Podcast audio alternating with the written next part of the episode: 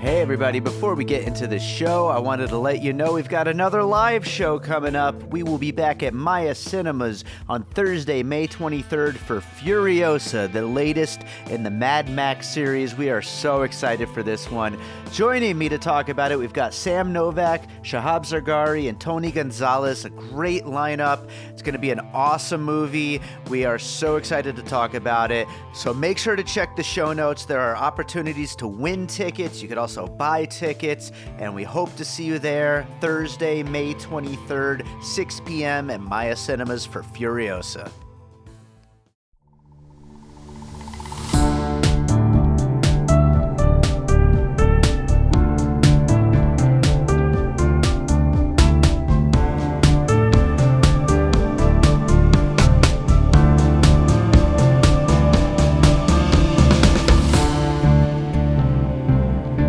Right, welcome to another episode of Piecing It Together, the podcast where we take a look at a new movie and try to figure out what movies inspired it.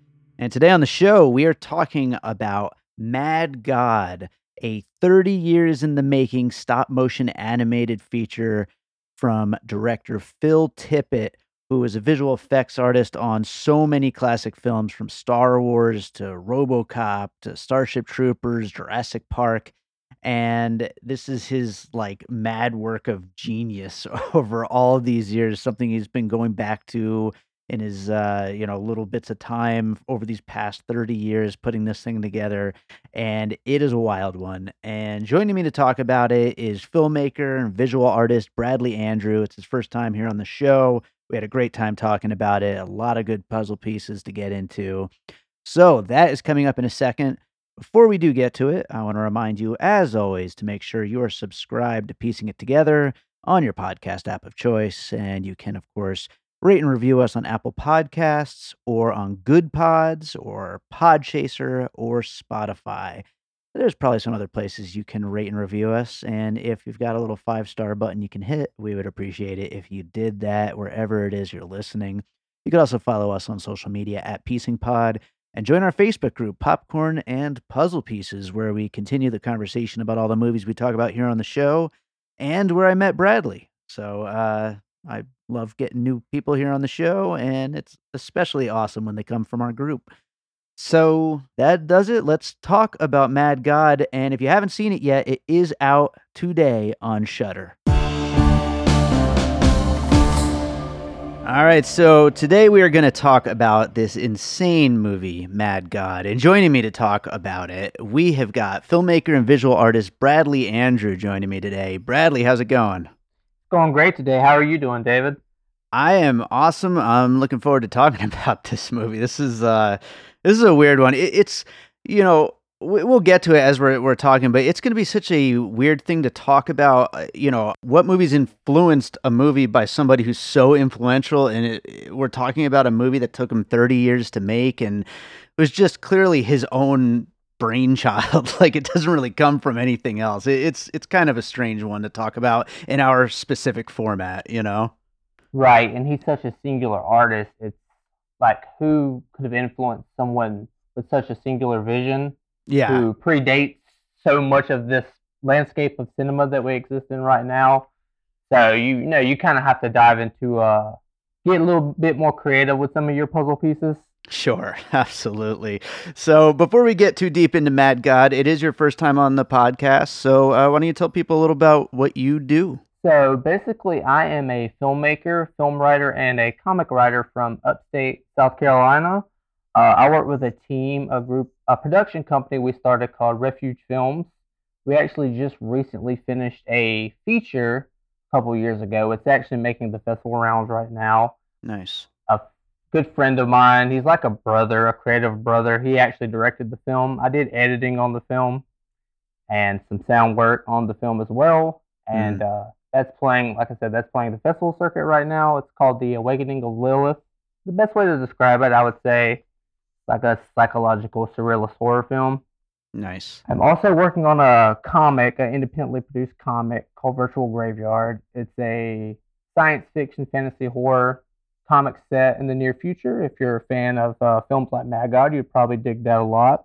Nice. So there's some definite influences there, and um, things of that sort. Yes. Yeah, for sure. I mean, I I actually got to admit I didn't really know Phil Tippett's name like going into this. And when I went back and I was like, "Oh, okay, like this is everything that's cool when it comes to like creature design and like uh, uh, like all these kinds of effects." It's like such an influential person and I I think that that kind of just speaks to maybe part of why it took him so long to be able to make this thing. I mean, I know I, I read some of the behind the scenes stuff about how, you know, while working on Jurassic Park, he was like, oh shit, this is going to kind of be the, the next, you know, however many years of what effects are. I I don't know if people even want this anymore, but eventually it all came back around. And I mean, now I think you know, do it yourself kind of like crazy visual effects artists are kind of something that's sought after in in you know, at least in the independent world of cinema. Absolutely. And he's also one of those names I found I found it pretty funny. Like you said, it's not an instantly recognizable name, but when you look at his list of credits, it's like this guy has influenced me since childhood. Yeah. You know, yeah. with Star Wars, Jurassic Park, you know, even going into RoboCop, Starship Troopers, you know. Oh, Starship Troopers, a huge one. right. And the journey and evolution of him as an artist whilst working on this uh, feature film of his. It's just pretty impressive, his resume, and just, like I said, all of the films he's worked on. Pretty much informed all of our childhood. Yeah, and uh, so in this movie itself, it's out now on Shudder as this is going up, and it was releasing little bits and parts, just certain scenes of it as kind of short films over the last few years, and those right. kind of went in the festival circuit and I don't know. I feel like I saw one of them at one point, or maybe I, I, I don't know. I, I've, I've gone to a lot of these kind of genre festivals over the years with my own music videos and stuff, and I could swear I've seen some of these scenes before, but Absolutely. it's, it's hard to tell. Like I said, you know, in that kind of opening, it's like this is so specifically its own thing, and I, we'll start getting into some puzzle pieces right now. I will say, like a lot of times when I'm like kind of uh, introducing the show to people, I'm like, we talk about movies through the lens of what other movies might have inspired it, or it at least reminded us of a little bit. And I think this right. is going to lean on that a little. in pieces. yeah, it's going to lean on that a little bit. So, uh, yeah, let's get into those pieces. What do you have for your first one? So, my first piece um, actually goes very well with the way you were describing it. Actually, Mad God was released in three parts, I believe, through Kickstarter. It was mm-hmm. a film funded through Kickstarter. So for my first piece, it's going to be "It's Such a Beautiful Day" by Don Hertzfeldt. Okay, I actually don't know this. Okay, it's an animated film, and um, it was released in three parts as well as three shorts. They were eventually combined to make an entire feature. Um, mm. I think you would really dig Don Hertzfeldt's style. It's um, it's an animated film, and most of his films they're drawn in a style that is reminiscent of stick figures. Okay. But the best way I could describe his work would be absurdist, surrealist, that type of thing. It's almost like if Charlie Kaufman did an animated uh film. Right. Yeah. And um, just the way he released it in the three parts was very reminiscent of Mad God, how it was done, the sense of humor, um, you know, the psychological dark elements to it as well. It's a very, it's a very beautiful poetic film, and it does combine bits of live action, um, but it's mostly animated, and it's, it's an existential surrealist comedy. It's just all these different elements that I feel like Phil Tippett really evolved Mad God over the years. Now you have so many different genre elements in there, mm. but you mm. have all these different um, psychological and just these different elements to the film. And uh, it's such a beautiful day. I really feel like captures that same spirit. I'm not sure how long it took Don Hertzfeldt to complete the film, but I know it was released in 2012 as a feature. Mm. And there were three shorts that he collected over to combine into It's Such a Beautiful Day. But I highly recommend his work. If you're a fan of animation, if you're a fan of surrealism, absurdism, you would definitely, uh, I think, appreciate his work, and you could see how it would fall in line with someone like Phil Tippett and Mad God has the yeah. same type of energy. Absolutely. I just brought it up actually while you were talking, and I've totally seen one of these shorts before. Uh, I'm not sure right. which ones. I've never seen the full feature, Uh, but yeah, th- that was such a cool, like, cool way of doing animation and of like kind of mixing those styles together into into something that's like totally unique.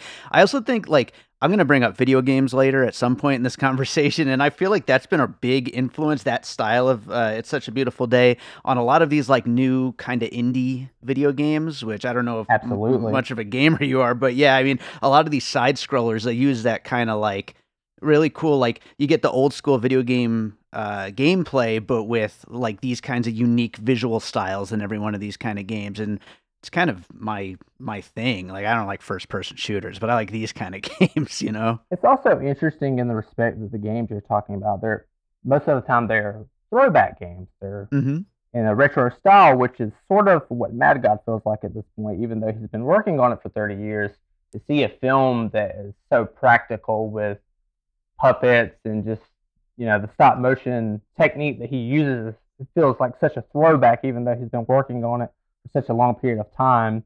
Yeah. Seeing something like that now, it just, you know, it's so tangible and everything feels so real, even though it's so fantastical. So it does feel, I do get what you mean in that sense, because it's such a beautiful day by Don Hertzfeldt also feels like that in the simplistic animation style. There's something about that simplicity with things being practical that almost feels so retro now, but they're all it's all technology, it's all techniques, it's the how you apply those techniques to the story you're creating. And uh, yeah, I really feel like it's such a beautiful day. It would be a great companion piece. It is a bit lighter than Mad God. Mad Go- God Yeah. does feel, you know, it's pretty intense. So this is uh, a bit lighter, but it's also it carries some pretty heavy themes with it. So I would definitely recommend that as uh, my first piece for sure. Awesome. Well, I'll go on to my first puzzle piece, which is kind of going to be um, a, a bunch of a director's films. It's it's those Ron Fricke documentaries like Baraka and Samsara, Ah, yes, all those kinds of things. This is just a more messed up version, basically. right. But yeah, you're just getting this like this incredibly detailed look into this world that you you don't necessarily get to fully understand, but you get to at least see something that you never would have seen elsewhere.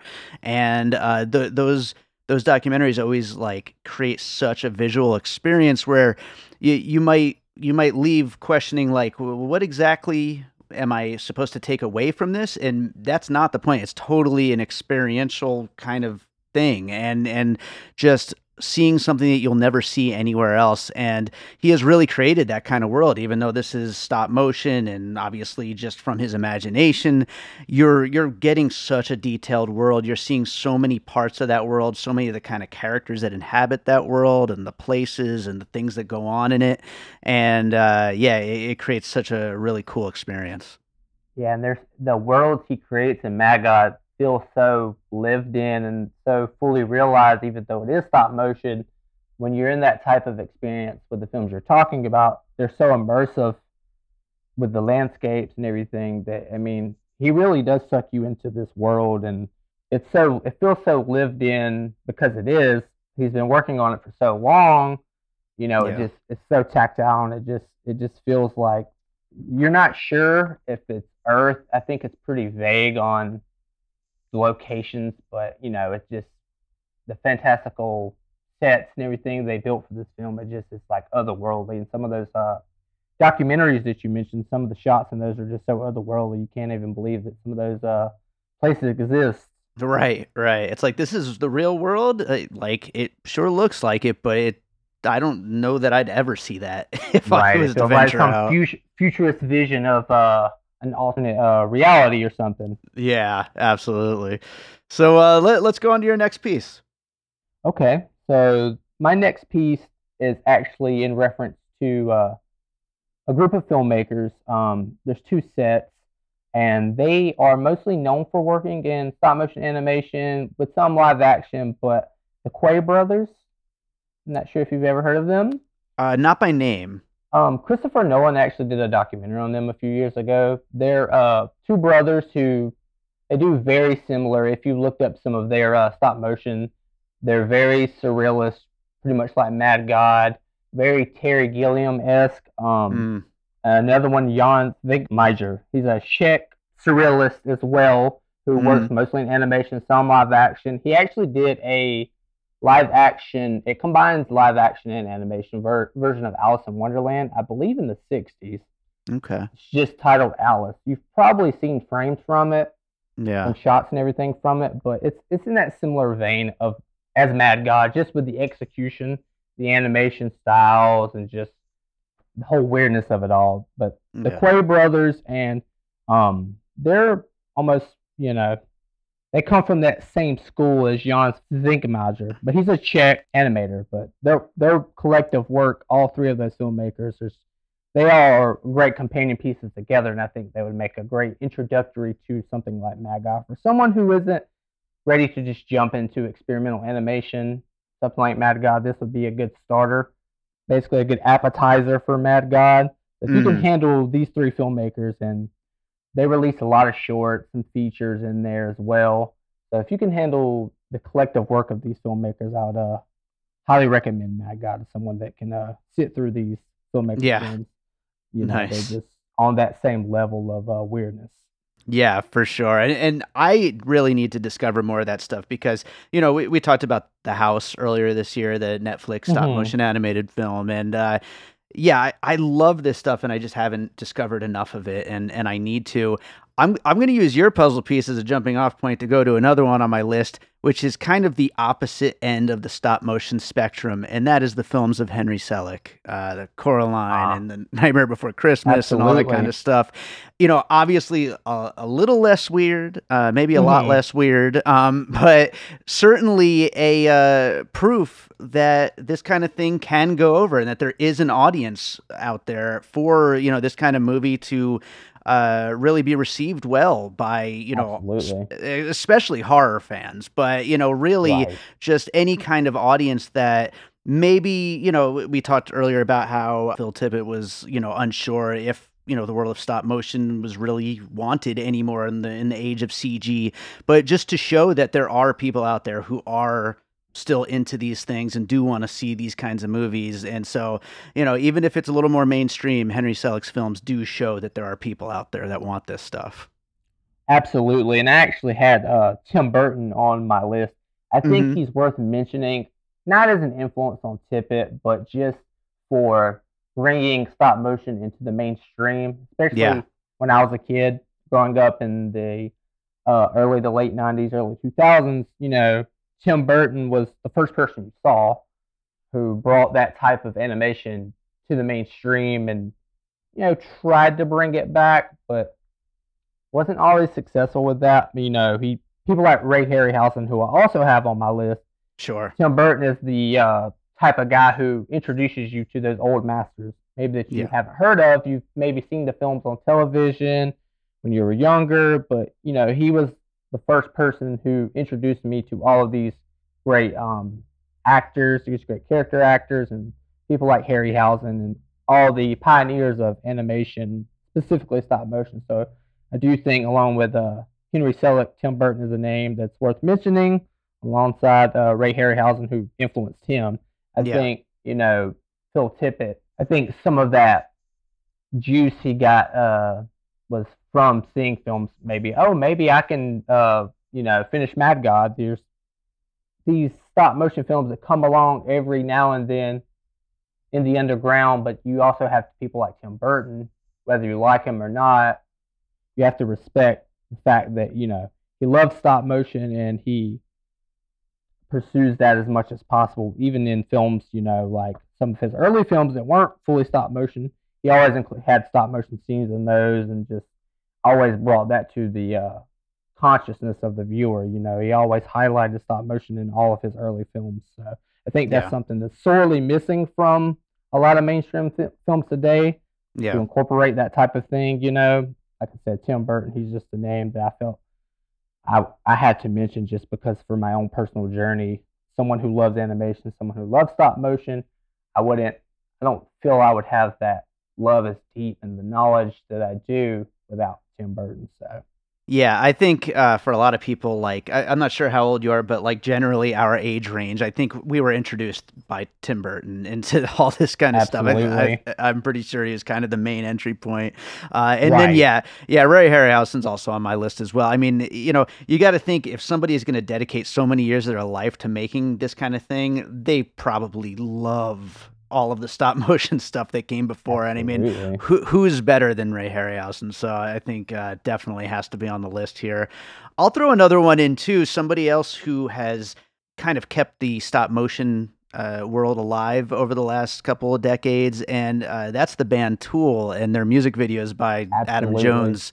Uh, th- and those are really creepy, just fucked up, nightmarish visions. You know, just created that uh, really fit the music first of all which the music in this film is also awesome uh, as well as the visuals but you know again create like a kind of world that you just simply cannot see in any other kind of medium. And uh, things that you you can kind of piece together ideas of what the story is and like what exactly is being said here but at the same time it's very much open to interpretation. And there there are so many things you could kind of take away from it or you could just kind of let it wash over you and just be like this is just super cool. Yes, absolutely. I actually had the Tool music videos from Adam Jones on my list as well. nice That's one of the first things I actually thought of as I saw when I first saw images from the film. It was one of the first things I thought of being such a big Tool fan for a long time. So that is definitely right up uh, my alley and definitely something I had thought of. So that's Yeah. that's right on. well let's go to another piece what else do you got So the next film I have on here is a film I've never seen. I'd never heard of until recently. I uh, was listening to a, a, a interview and it came up, and it's a film from 2004 called Strings. It's a Danish film. Like I said, I've never seen the film, but the thematic, um, the thematics of the film actually sound very similar. They kind of conjure the title "Mad God" in your head. Um, Mhm. It's the film is actually I was reading about it, and it, it uses all marionette puppets. Mm. And um, talk about creepy right, yeah, and it's one of those films that doesn't shy away from showing the strings, hence the title. So Mm. you know, it has a lot to do with that perspective of the artist. I feel like someone who pulls the strings, as you know, Mad God suggests. You know, is Mad God Phil Tippett?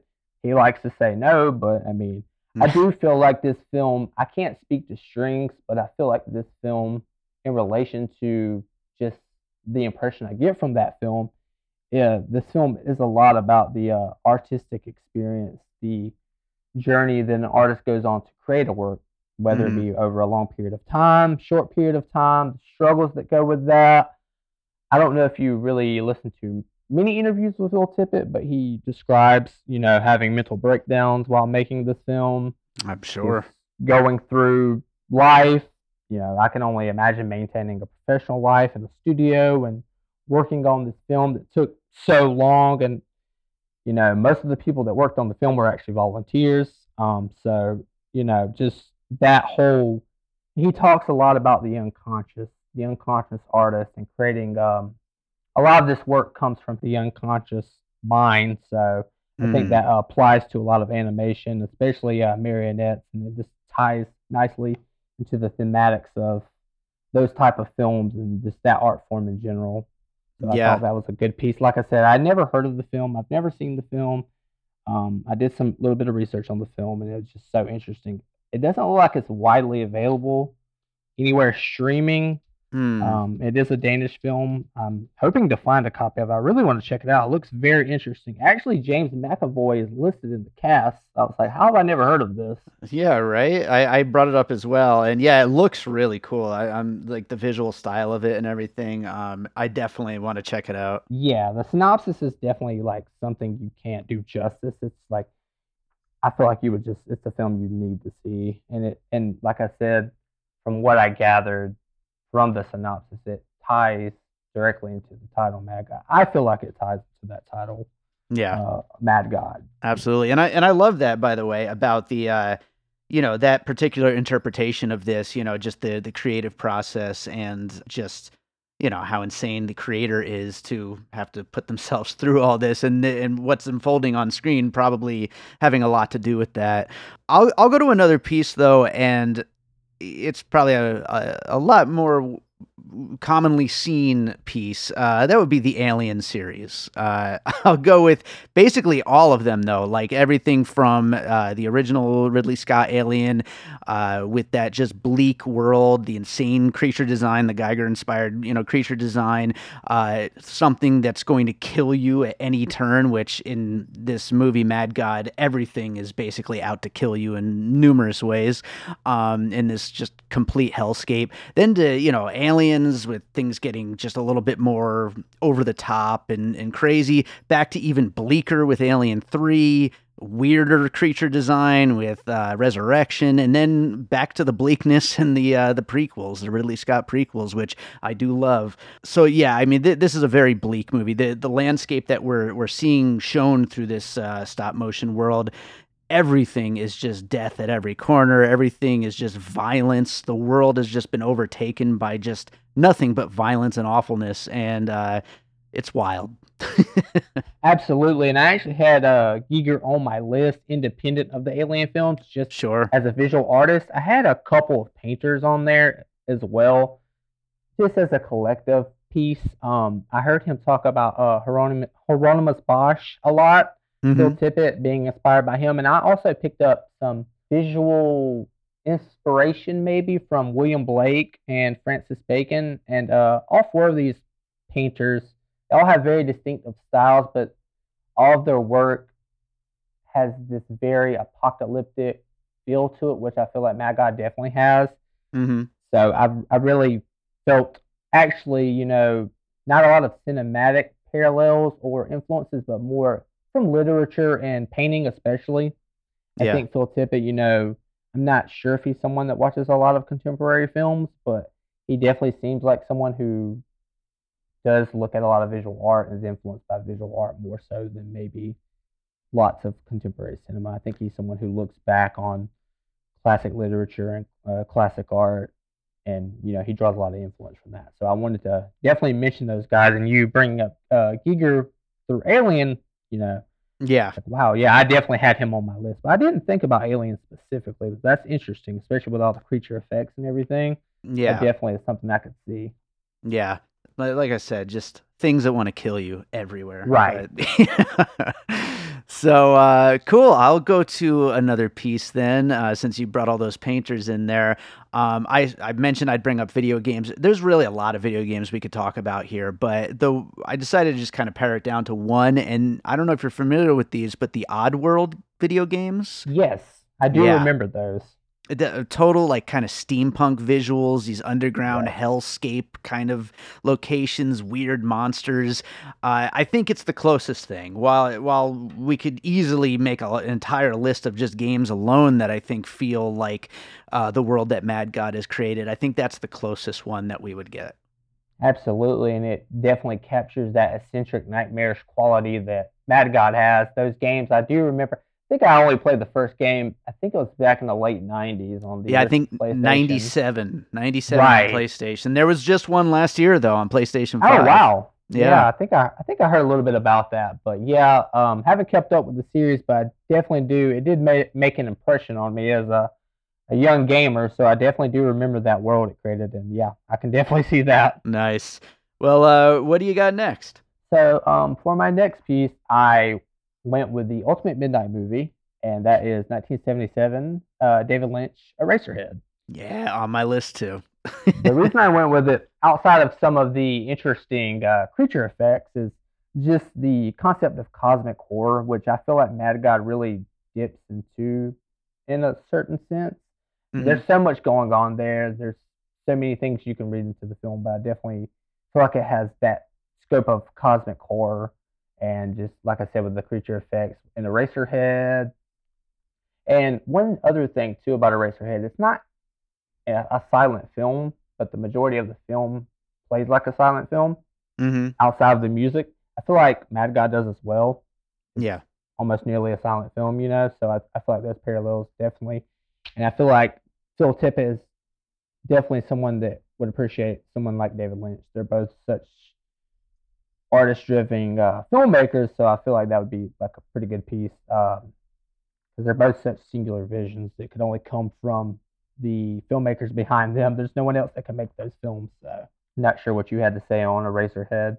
Uh, I would just add there's a creepy messed up alien baby thing yeah. at one point. Yeah. So I mean, yeah. there you go yeah. too. So that's absolutely what initiated the piece. But when you start thinking on it, you know, yeah, there's plenty more. horror. Yeah, absolutely. but yeah, for for certain, the uh, creature effects there, questionable creature effects from Eraserhead. But that was yeah, that was my next piece. Yeah, for sure. I feel like this is a potential not potential. It's a definite uh, midnight movie for the years to come. So oh uh, yeah, fit in there perfectly with something like Eraserhead, which is you know one of those films you can just throw on after hours and just you just let it play in the background. yeah, I'm I'm I'm so happy that a, a, company like Shudder is putting this thing out, but at the same time, I would love to see this with a crowd, uh, like a midnight movie screening. That would be so oh, damn yeah, cool. it would play so well. Yeah.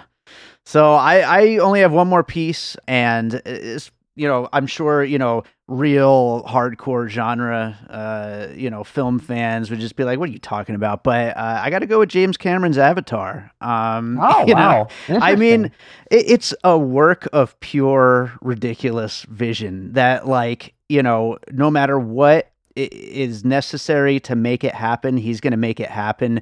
Uh, we're now at the eve of finally seeing a second one after 10 years, and right. five of them plans. And, you know, James Cameron was like, Look, this is what I want to make. I, I, do not care. I, I have a, a vision for what this thing is going to be. If it takes decades, that's fine. I need the technology, I need every last resource.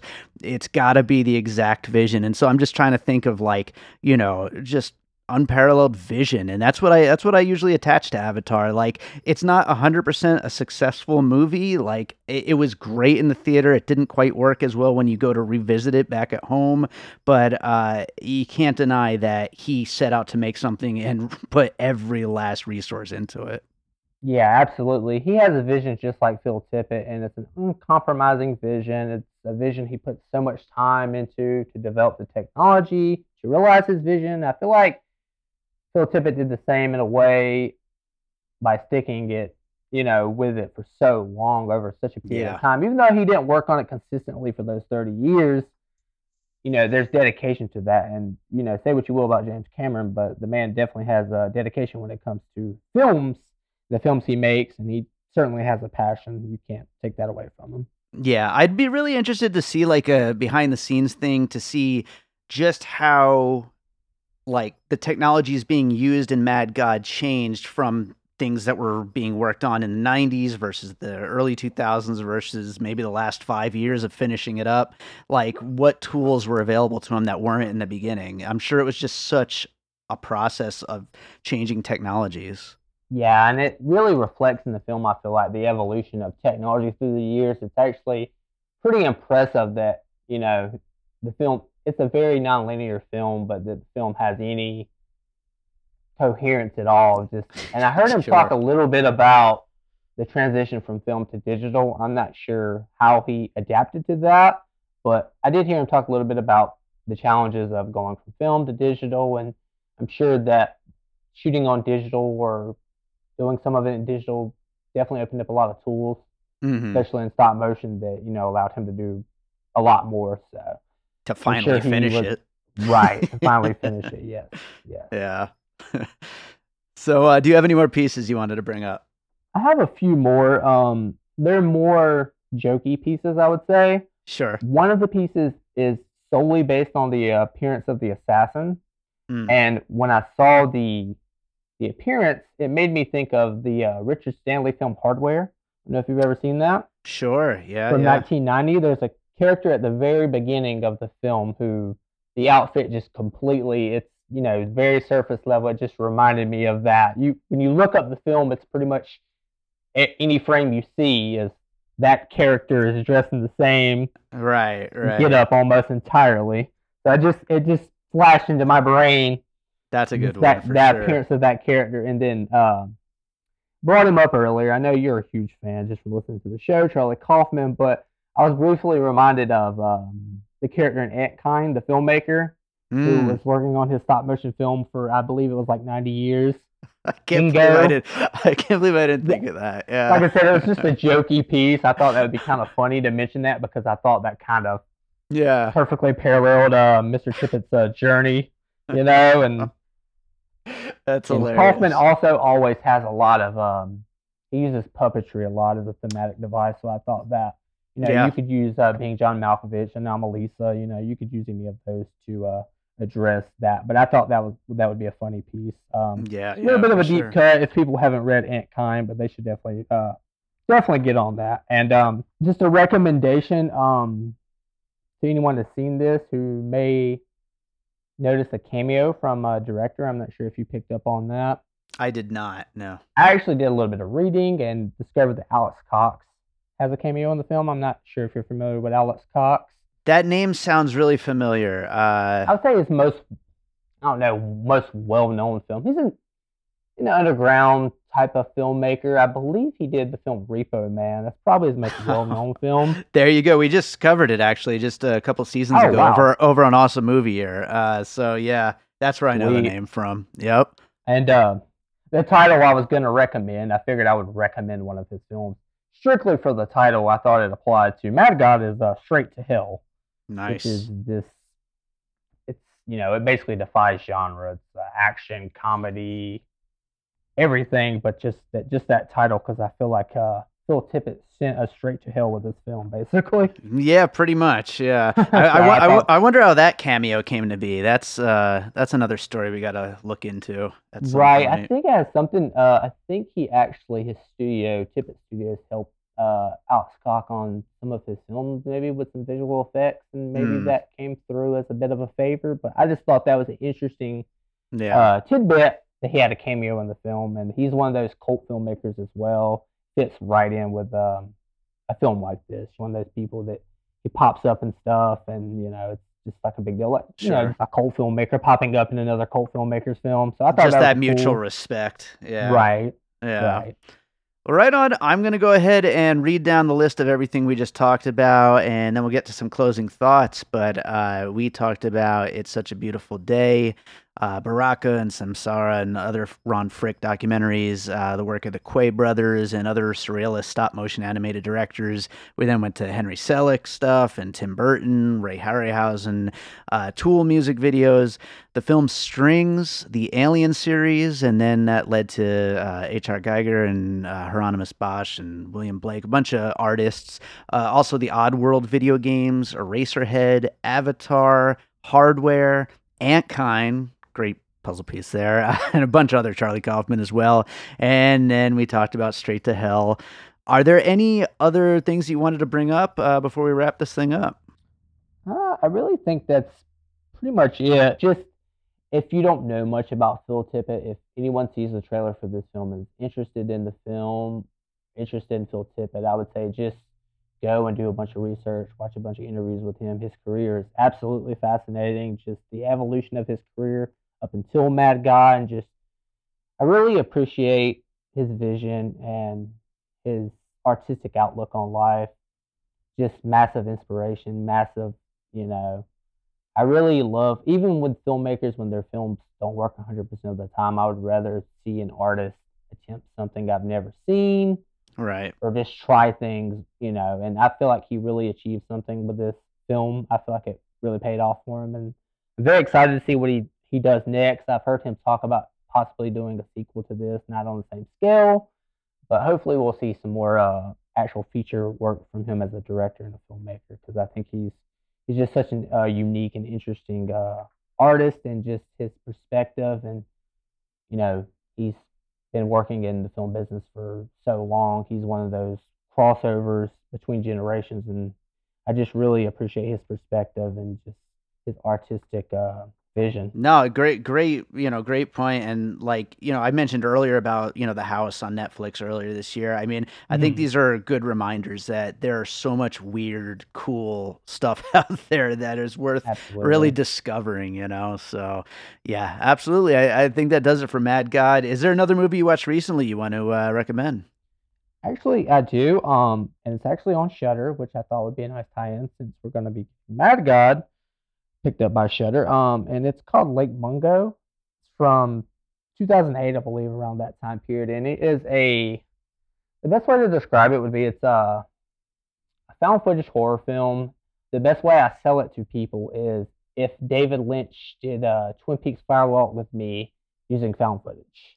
Okay. I don't really want to say too much about the film. It's uh, it's definitely one of my favorite horror films for this century. It's it's just an excellent film. It's uh, very effective. It's a slow burn, but it's I believe it's on Shudder now, and it's it's definitely ref, uh, worth recommending for people who who love um, artistic type horror films and just it's one of the best of that genre, I would say for sure. Mm. The found footage horror film, and uh, I recently rewatched it and just I remembered why I uh, don't uh, revisit it often. It's a very effective film, so I would definitely recommend checking that out for people who are fans of horror. Okay. That that's that's a good sell right there. I, I've heard great things about it. I've never seen it, but uh, Yeah, yeah, now that it's on. Shudder, I'm gonna have to uh, check that out. So uh, awesome, uh, Bradley. This was great. Why don't you tell people again where they can find you and your work? Well, um, I'm on all social media. You can find me on Facebook. I'm actually in the Popcorn Puzzle Pieces group, so you can find me there. I'm usually in there every now and then. You'll see me pop up in there, so you can find me through my Facebook. All my social media links for Instagram, Twitter, Letterboxd. I'm on Letterboxd as well. Is there, so you can feel free to add me. Talk about movies. I'm always happy to talk about movies with people. So and you will be able to find all my work. I share everything about my comic and the films and the production company uh, I'm associated with. So if you just add me on there and follow the links, you'll be able to see everything on there. I pretty much post any updates on all of my social media, so that's probably the best way. Awesome. Well, uh, hey, I'm so happy to finally get you on the show, and I look forward to getting you back again sometime soon. Yeah, thanks for having me. It was great. We are like the Maury Povich of podcasts. People come to Oh. this show because it's a train wreck. I'm giving this podcast three stars. The host keeps yelling at me. The people have clearly spoken.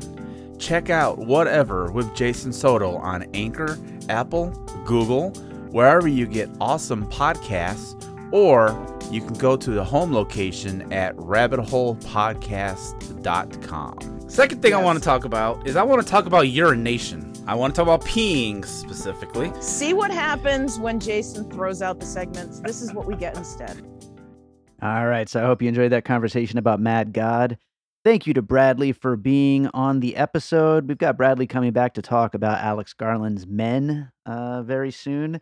And you can find that conversation already on our Produced by David Rosen Patreon, which, by the way, Bradley, thank you so much for being our 10th subscriber over there. Uh, as we continue getting more subscribers on the Patreon, we're going to make more and more content for it. We, of course, have advanced and bonus episodes from Piecing It Together, as well as bonus content from Awesome Movie Year and bonus content from my music career. And uh, by the time this goes up, I will have already finished the new feature film that I am scoring. So uh, I will finally be back to work on both my next album and on putting together a new compilation album that I'm planning on posting exclusively on the Patreon. So lots of cool stuff hitting that Patreon soon, as well as the Uncharted episode, which I don't know when the hell I'm ever going to get to finish posting it on the regular Piecing It Together feed. It's just going to live on Patreon forever, possibly. I don't know. We'll see what happens. But anyway, thank you to everybody who has subscribed over there. And uh, you can check it out, patreon.com slash by David Rosen. We would love to have you join. And uh, well, that starts a dollar or three dollars for the bonus content and goes up from there.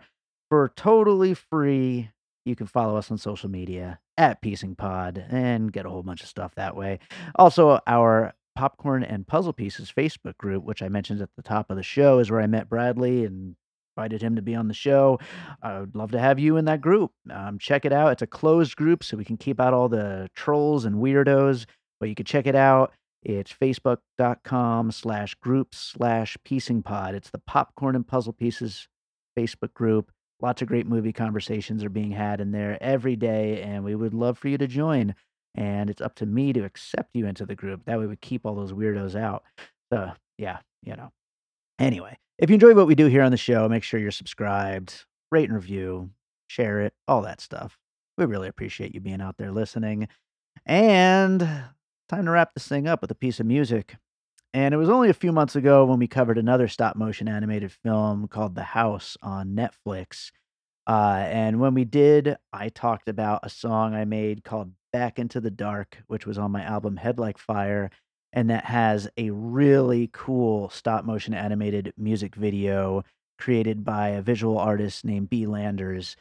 And I'm going to do that again because, you know, when something is as perfect of a uh, combination as a stop motion animated David Rosen music video and Mad God, the stop motion animated film that are both really dark and weird and fucked up, it's kind of perfect. I got to play it again. So I'm going to play Back into the Dark again as the closing song for today's episode you should go check out that music video. It's on my YouTube channel, uh, youtube.com slash music by David Rosen. You can also check out my music website. It's bydavidrosen.com. Uh, lots of great music on there and all my music videos and a whole bunch more. So, you know, you can check that out too if you're looking for something to do. But uh, yeah, let's play it. Back into the dark. Hope you enjoy it. We'll be back with more piecing it together real soon.